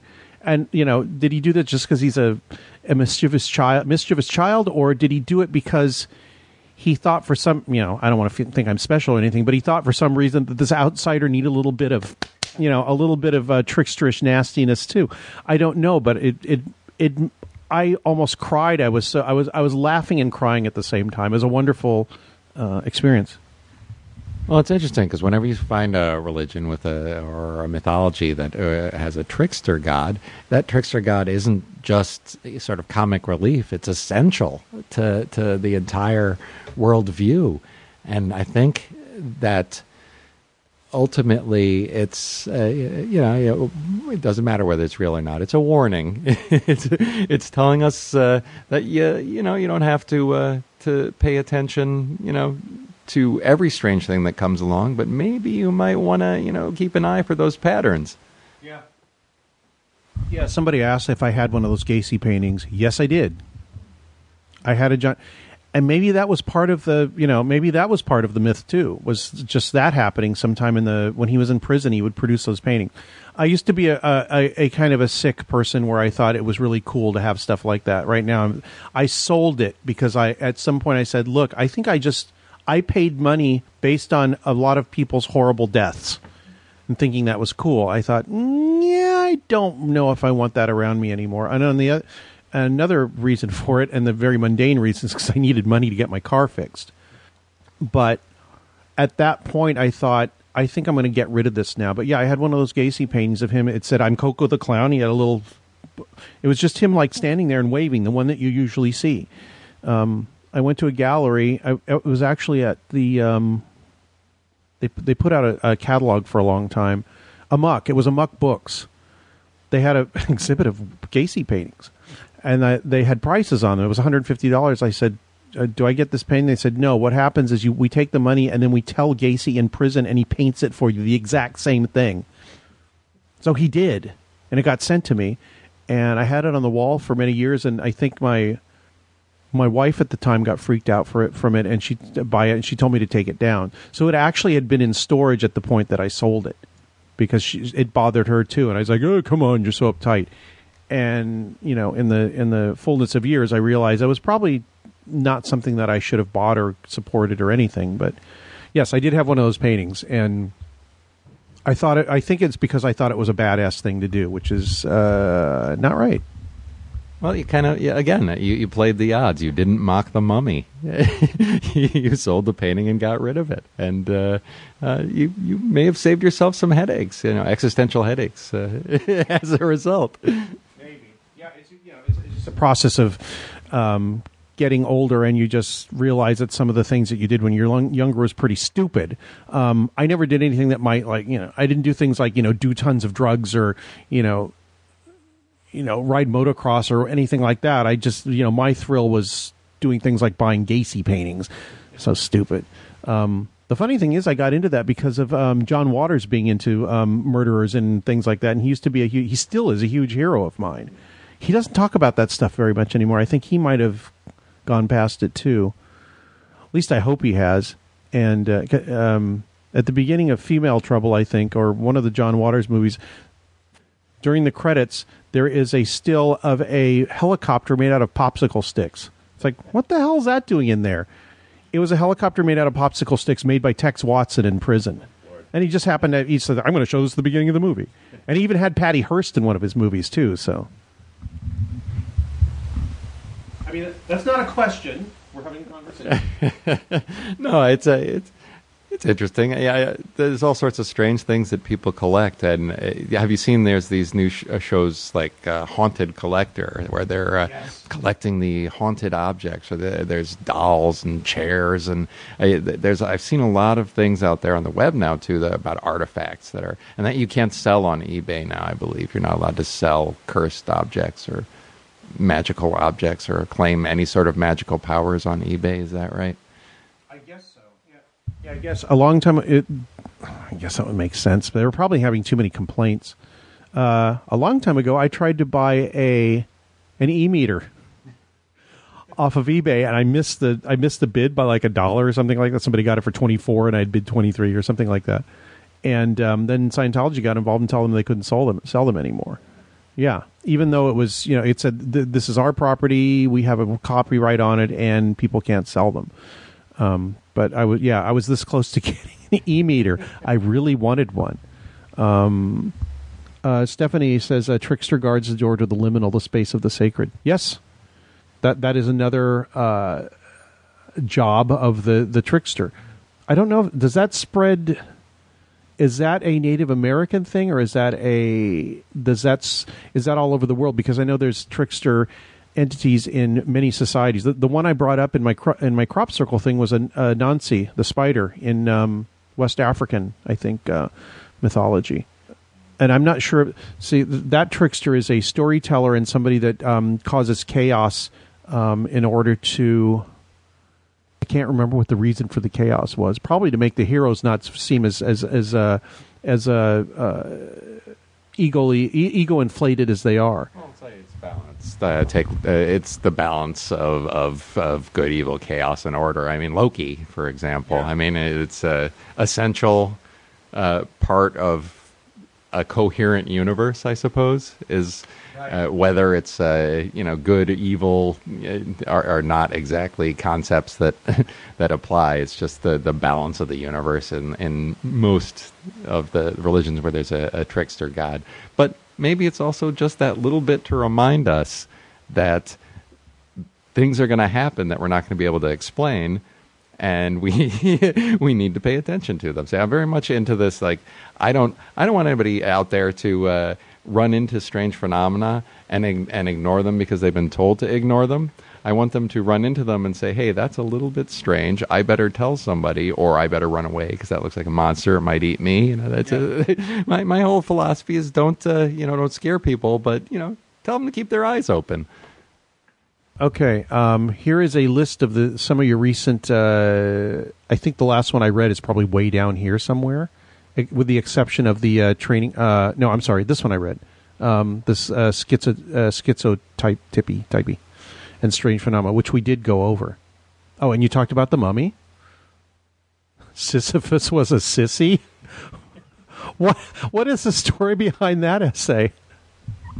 Oh, uh, so that's the story of a ghost, and I forget exactly where it was, somewhere in the UK. Uh, the ghost of Benji Gear, who that you can actually find the house that has his initials. Uh, his family estate, a prominent family. I think it was in Northampton. I, I may be wrong about that. Uh, my memory uh, starts to fade a little bit the older I get, but. Uh, Benji Gear was uh, the member of a prominent family that had produced mayors for the, the, the the town for several generations, and he happened to be the latest mayor who uh, was tasked with collecting uh, alms uh, to try and ransom uh, uh, people who were being held somewhere in the uh, Mediterranean by the Turks at the time. I think it was. That was Uh, a real thing. uh, uh, that- yeah, they were ransoming, you know, I presumably sailors captured by the by the the, the Barbary pirates and things like that. They, they, they did negotiate with terrorists then. yes, they did. And uh, he, although apparently they didn't so much from uh, this this gentleman uh, Benjamin Gear, uh, they've been called Benji Gear, the, uh, he kept the money for himself, and he was caught and punished. And it was said that his ghost was condemned for these terrible actions to uh, empty the local lake uh, with a sieve for all eternity. Um, Exactly. Well, he he actually got out of it. He figured out uh, apparently his ghost was a little smarter than Sisyphus, and uh, put a little uh, uh, a little uh, skin at the bottom of the sieve. and Was able to empty the lake into the town, flooded the town, of which I could find no uh, indication that there had actually ever been a flood in the town. But I like the story anyway, because you know ultimately the you know Sisyphus you know kind of. You, know, you have to look at him, and I, I think it, it was part of absurdist philosophy to say Sisyphus must have been a really happy guy. I mean, he was you know, doing the same thing over and over, and you know, he was getting something out of it. And uh, this is isn't that pretty much a description of life? Yeah. Well, I thought the description of life is uh, it, it was the most horrible thing because that's the title of the um, the uh, uh, the book by uh, the essay by uh, Camus, right? Yeah, *The myth of Sisyphus. and the um, comparison with you know not postmodern, but at that point modern man, and especially when did he write this? In between the wars, right? Um, uh, World War One freaked everybody out and pissed everybody off, and uh, you know started the I believe uh, uh, birthed the um, uh, existentialist school, and that uh, this was a reaction to the war and the, and the, the the horribleness of World War One and the usefulness usefulness uselessness of the war, and then you know more questions about what is the uselessness of toil and and uh, capitalism and et cetera, et cetera, et cetera. But um, yeah, I, I never saw Sisyphus as somebody who would enjoy what he was doing, and it's because probably I was, you know, I don't know the. I don't know the Greek attitude towards it. All I know is Camus' attitude towards it. Yeah, and well, it's uh, the idea, uh, of course, for the absurdist was this is you know he must be the happiest guy because he knows exactly what's going to happen. That the bowl, he's going to roll the boulder up the hill, the boulder's going to roll back down, and he's going to do it all again. Um, which is a little bit uh, pretty good description of uh, people investigating strange phenomena. You know, these days we're rolling the, the, the boulder up the hill. You know, you think you've got it somewhere, and then it rolls back down over you again. But uh, it's uh, it, it's uh, I like that one just because of the uh, punishment mostly. I, usually I come at these things from a very odd angle. I thought that was very strange that you know number one this this well respected mayor decided to for no particular reason steal all the money they were going to send to ransom people, and then yeah it got condemned to this very Sisyphean fate, and then the explanations after for what happened as a result of him. Uh, essentially being a trickster. He figured his way out of it, and uh, and and uh, and had his uh, avoided his just desserts, and apparently drowned a lot of people as a result. Or that was the story. Um, and he's enshrined, and uh, they, they insist that this is uh, this is the, the the folklore of the local area, and it's great. I mean, it's a, it's a a lot of these stories. You listen to them now, and you say, "Well, this is just silly." You know, this is a silly folk tale that's told. You know, and they tell it to tourists, but it, it contains something. It contains a. Uh, uh, silly folk tales are telling you what people are really thinking. You know. But also what people are really doing. And it says, I, I, you know, if you really wanted to get into what this was describing, it would be describing how you can't trust, you know, you can't trust the government would be the lesson I think a lot of people would take from that. But it's uh, keep your eyes open, watch out for people doing, you know, terrible things. And if you do terrible things, again, it's the, the a lot of times monsters are considered to be or monsters uh, punishments of ghosts things like that are considered to be this is what happens if you step over the line you commit some sort of crime or you do some sort of behavior exactly and this is just the the adult boogeyman Yeah. All the things you've written on there, um, what one just sticks with you and it keeps coming up and it's just, or even you wrote something and it became a theme. Well, one of the things I wrote that actually, well, it, it's it's hard for me to gauge sometimes, but uh, two th- two things. theme for yourself. A theme for myself, I, I think. Uh, well, I, I, it, it's going to sound silly, but one of my uh, one thing that keeps coming back for me, and it keeps coming back for a lot of. It actually has sort of endured its you know evergreen content that I, I seem to be answering questions on uh, routinely, and I, at one point it got picked up by the K through 12 uh, uh, school system in Alaska. They were using it for something because it was.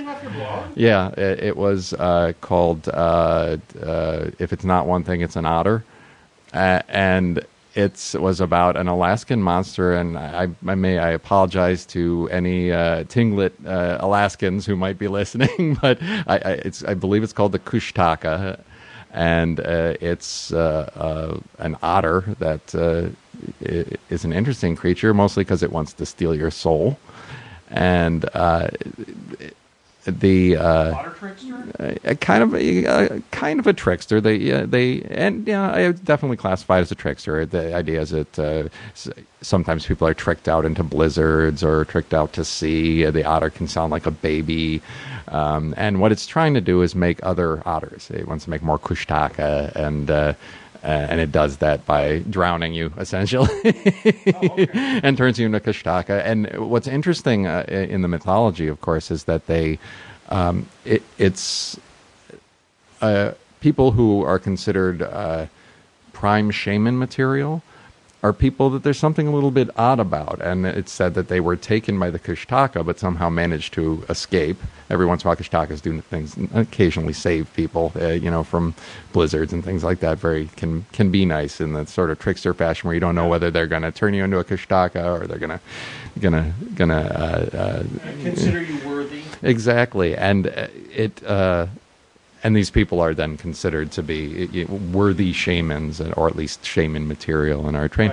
What what stuck with me about that is it's a complete description of uh, how survival is viewed.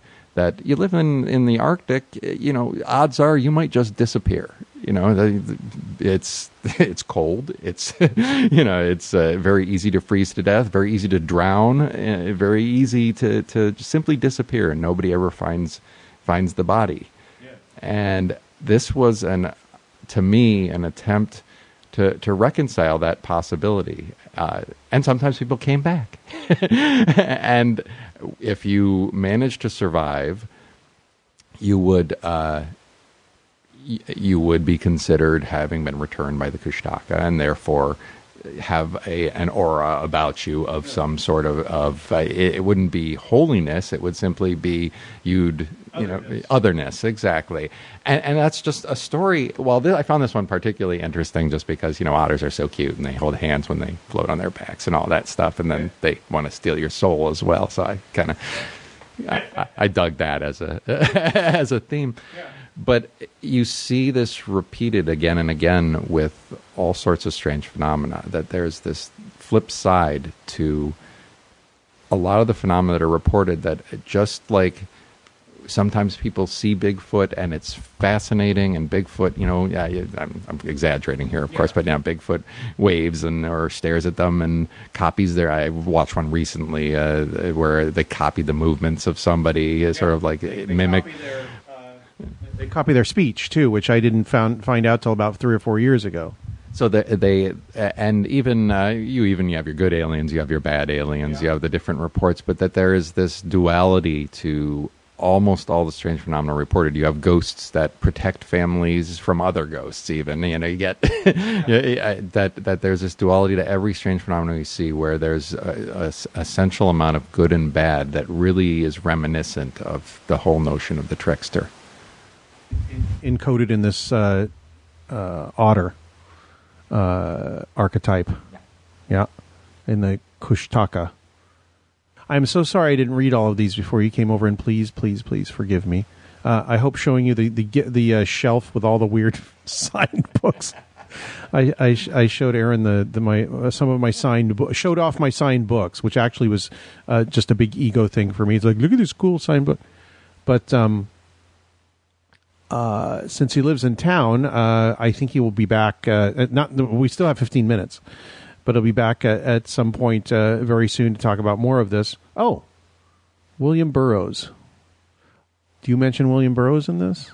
Uh, in this particular article, Yeah, it's, it's one of the it's one of the tags. I must have mentioned him somewhere. I think I quoted him somewhere. I, some of these things I've written so long ago that I can't remember exactly what I used. But uh, I, I use Burroughs quotes here and there. I'm a big fan of uh, a lot of the, the old Doc Benway uh, spoken word stuff he did. Uh, but You know what? How much um, Burroughs have you read as opposed to how much have you listened to? I, I've actually read a, uh, a lot more than I've listened to. The stuff I've listened to, uh, they, he did cut an album with uh, Laurie Anderson and John Giorno at one point. I think it was called uh, "You're the Man I Want to Share My Money With" or something like that. I have. I think I might have uh, some excerpts from. that. Oh, it's just I got some great bits about uh, uh, sitting by the lake with Doc Benway in East St. Louis, and you know the the the, the uh, nurse bringing trays to them with a loaded hypo. We called her mother, wouldn't you? You know, kind of thing. He called her mother, wouldn't you? Yeah, uh, filler question. Does Professor EsoterX have any breaking news on the sea people? Who are the sea people besides the uh, Cartman when he ordered sea monkeys? Oh, the sea people. It's the Bronze Age collapse, if I'm understanding correctly what you're asking, uh, that was caused by uh, uh, an invasion of who they called the sea people. Uh, and uh, nobody's really ki ever identified who who exactly they are. Unfortunately, I uh, I haven't explored it too much, so I can't uh, I, I I can't comment with any expertise. Although I've been interested, I've been looking at some of the, the uh, literature, but I, you know, as I said, I'm not one of these people that wants to go out and, and do any of the digging or get eaten by the monsters, or or or, or uh, I I tend to pour through literature, uh, so I don't I I haven't looked into that too deeply. No. I uh, I asked uh, Mac Tonnies, have you read more Burroughs or listened to more? Because he was a huge fan. He goes, I've listened to far more than I've read.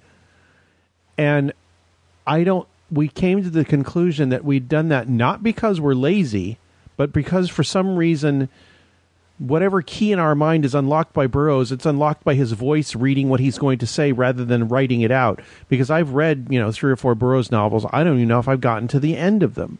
I got most of the way through. Um, what's the one? It was Western Lands. The one the Place of Dead Roads. Yes, I've gotten most of the way through Place of Dead Roads because I heard him reading it, and I was very interested in reading stuff that actually was part of Dead Roads but never actually made it into the book. Um, that uh, I found fascinating. So, you know, why the fascination with Burroughs? I mean, I, mine is. I, I will tell you very shortly. Mine is because he basically was just like flipping off anything that looked like authority, telling you what to do, anything that went against complete freedom, and that's why you know I'm always attracted to Burroughs.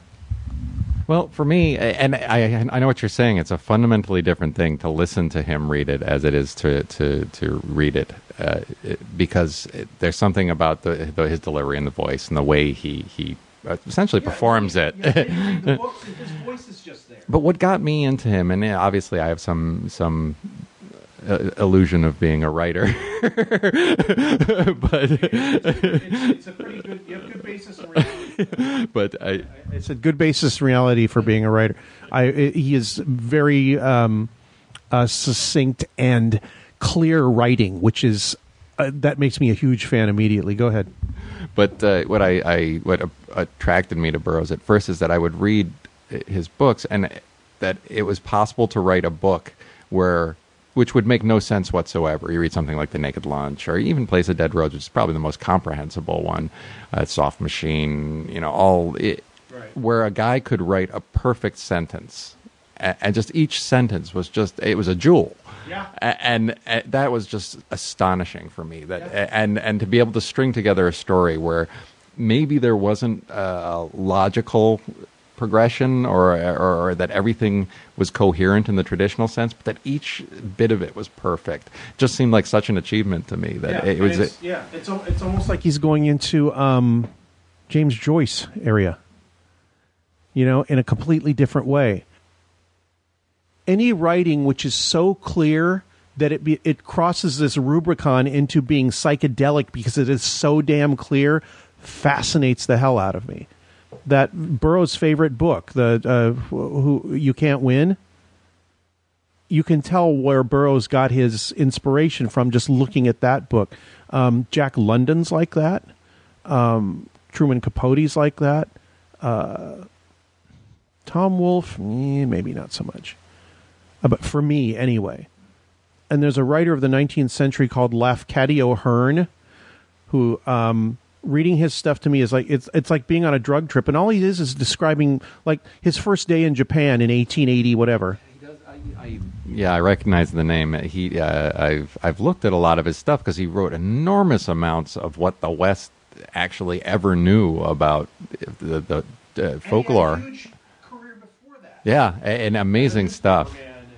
Amazing stuff that he wrote, and it and one thing I run up against, and pe- sometimes people ask me, why aren't you, you know, why aren't you writing more uh, about Japanese yokai, or why aren't you writing more about Chinese ghosts? And there's a huge, rich tradition and, and incredible literature.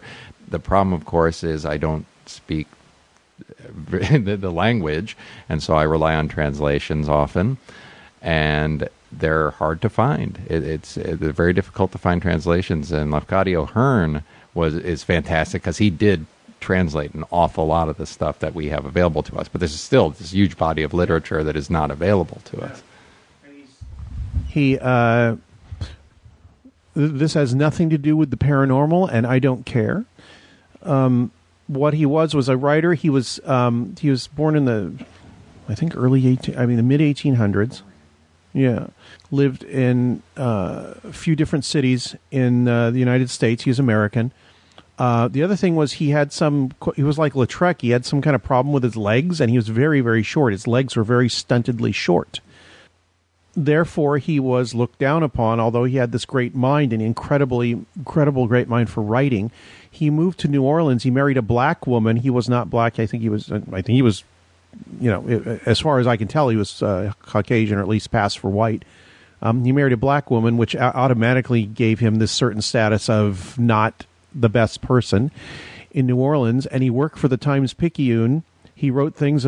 He wrote a great piece that I uh, book that I have about. Um, he sat with a um, prisoner who was going to be hanged the next day and just talked to him for like or for in two days, and he just talked to him and told the story of what he did, why he did it, what was going to happen to him, and how he felt about it. Which was nobody would even think to do that in that at that time. They said, "Oh, that's a guy's a crook, and you know he's he's nuts." And he sat down and talked to him. Um, and, and eventually his wife died. I don't think you know. I think she got sick or something and died.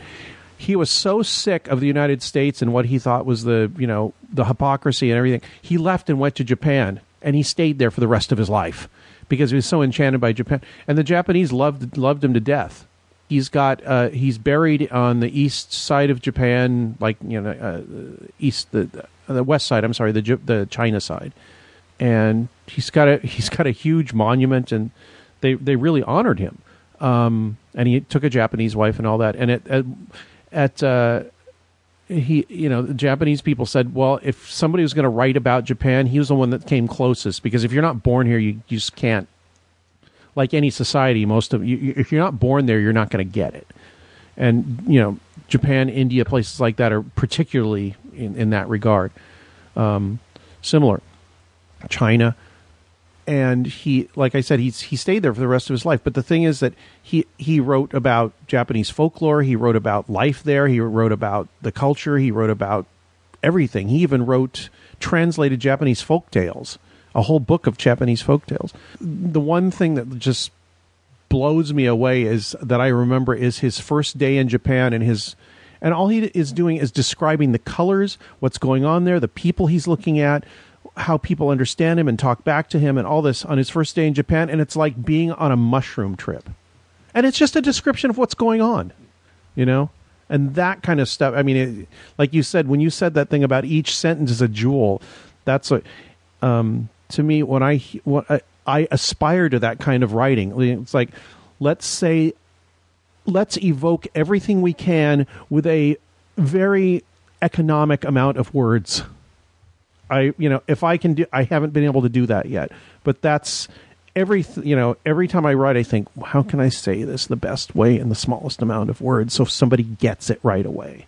You know, it, how do you feel about it when you're writing? Well, when I'm writing, it's more a neurotic act. I'm, I, I, I'm, I've come up with something that I think everybody should be uh, desperately afraid of, and uh, it's started to bug me. And uh, I, uh, I'm, I Yeah. So I stare at the paper and hey, what's the old? Uh, it was a Mario Puzo. I stare at the paper until drops of blood uh, uh, form on my forehead, and then I uh, start writing down everything that people should be afraid of.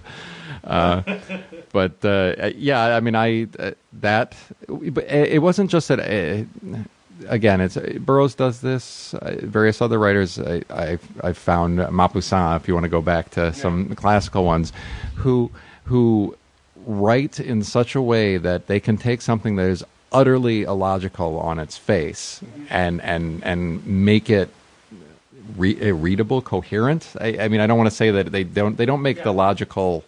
They don't make it logical. They make it coherent, and uh, that's what I'm. When uh, you, when, you when you understand it, you wonder why you don't feel insane, or you do feel insane, but for some reason you understand the insanity. Yeah. So for me, the uh, writing, uh, I really want it to be a sort of gestalt for the reader that uh, they read through and maybe. You know, you get to the end, and and that's the problem I have is that I, I you, know, you can ask most of the people around me that I write fairly long things, and uh, that's not uh, the the greatest strategy in, in the world of internet content today. But uh, I, I I want to achieve that sort of piece things together to achieve this sort of aha moment at the end. Yeah. and and you know when I read your stuff, I do feel this aha moment because you're, you know, and you're writing, you're kind of pulling me along. It's like, look at this next interesting thing. Look at this next inter- interesting thing, and you're building a not an argument, but building a story or an interest to the point where when I read your stuff, I feel like I've being I'm being seduced into something that maybe I don't want to be. Is that what you're trying to do? that that is pretty much a good description of it. I'm, uh, I'm. Uh, it's like I said, one uh, one that I wrote very recently. It was a complete bait and switch. I was saying, "Oh, you believe this? You believe this? You believe this? So what's so hard to believe about the, this other stuff?" And it, it really is. A lot of it is. Uh, I, it's it's not so much I consider writing a con job as a. uh, you know, you have a. You have a, yeah, you have a point to make, and you know, if you want to make it by leading people along, making them agree with things until you spring something on them that they say, well, you know, I think you've taken it a step too far. Well, I that's my role. I, I'm there to take it a step too far and see what happens. Yeah, I, I think we could all take a lesson from Aaron's writing. Um, taking things a step too far. I mean, I, I never do that. I always think that what I'm thinking should be obvious to everybody if they think about it for half a second. And so I'm being very friendly about it. I'm not trying to con you. You know that that, but then you know I'll read you know something by you or or or Burroughs or or anybody like that where they're just kind of going, come on, come on, come on, come on, and then and when they do that, when that slap in the face comes, I'm delighted and laughing my ass off. And it's a hard thing to do. So, you know, this is uh, one reason why I have Aaron here. We have three minutes left, unless you want to go long or talk about other stuff or have time to go over canters or whatever. well, I, this has been a lot of fun. I really enjoyed it. I, and now that we're local, we can do this a lot. So, you know, anytime you want, just uh, feel free. What would you like to listen to since you're the guest at the end of the show? oh, I don't know. Uh, what do you got on your playlist? You know who Herbert Schirmer is? Yeah, Herbert Schirmer talks about his abduction. That's that's not really a song. I wish it was. Um, we did talk a little bit about. Yeah, that's too normal too. It's like we talked a little bit about um, Reich. Um, I listened recently, and I hadn't heard it a long time. Cloud busting by Kate Bush about Wilhelm Reich. Yeah. Oh, you know what? I, want to play this, and then we, we'll think of something. This is this is great. It's a uh, it's um from a movie High School Confidential. It's uh this woman doing a um uh beatnik poem, but I love it, and I've played it on the show before. I think it's Philippa Fallon, uh, who was an actress. Uh, uh, it, it's the title is High School Drag, but I just call it Drag. Let's see.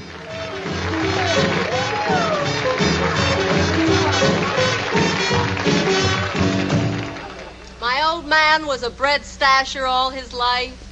He never got fat. He wound up with a used car, a 17 inch screen, and arthritis. Tamari is a drag man. Tamari is a king sized bust.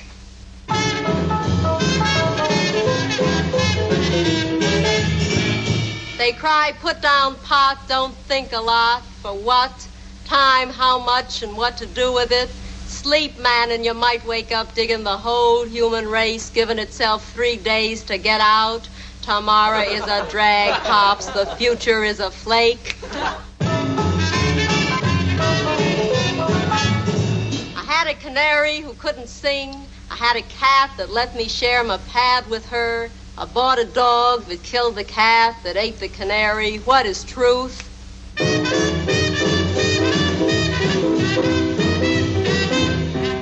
Had an uncle with an Ivy League heart. He had life with a belt in the back. He had a button down brain, wind up, a belt in the mouth, and a button down lip.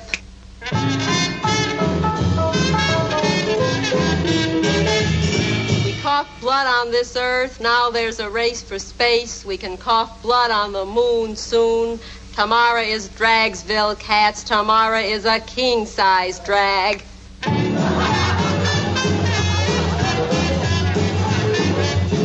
Tula fast shorts, swing with a gassy chick, turn on to a thousand joys, smile on what happened or check what's going to happen, you'll miss what's happening. Turn your eyes inside and dig the vacuum. Tamara drag.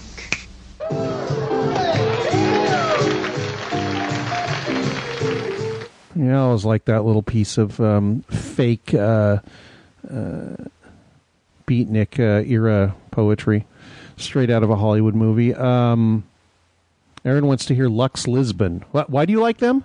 I uh, I got an email once from the uh, from the band that said they uh, liked my blog, and uh, they uh, they sent some music to me, and I loved them. And I, I uh, so any bands that uh, read my blog, feel free to uh, send me music because uh, I uh, I enjoy listening to new kinds of stuff. I would have never found them. They're very indie, and uh, now they're uh, one of my favorites.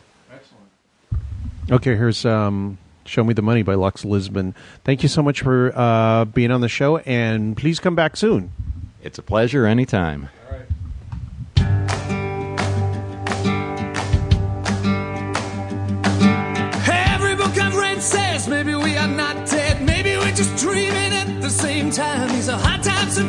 So come on, release us from the terror of a life you know is ending just one minute at a time.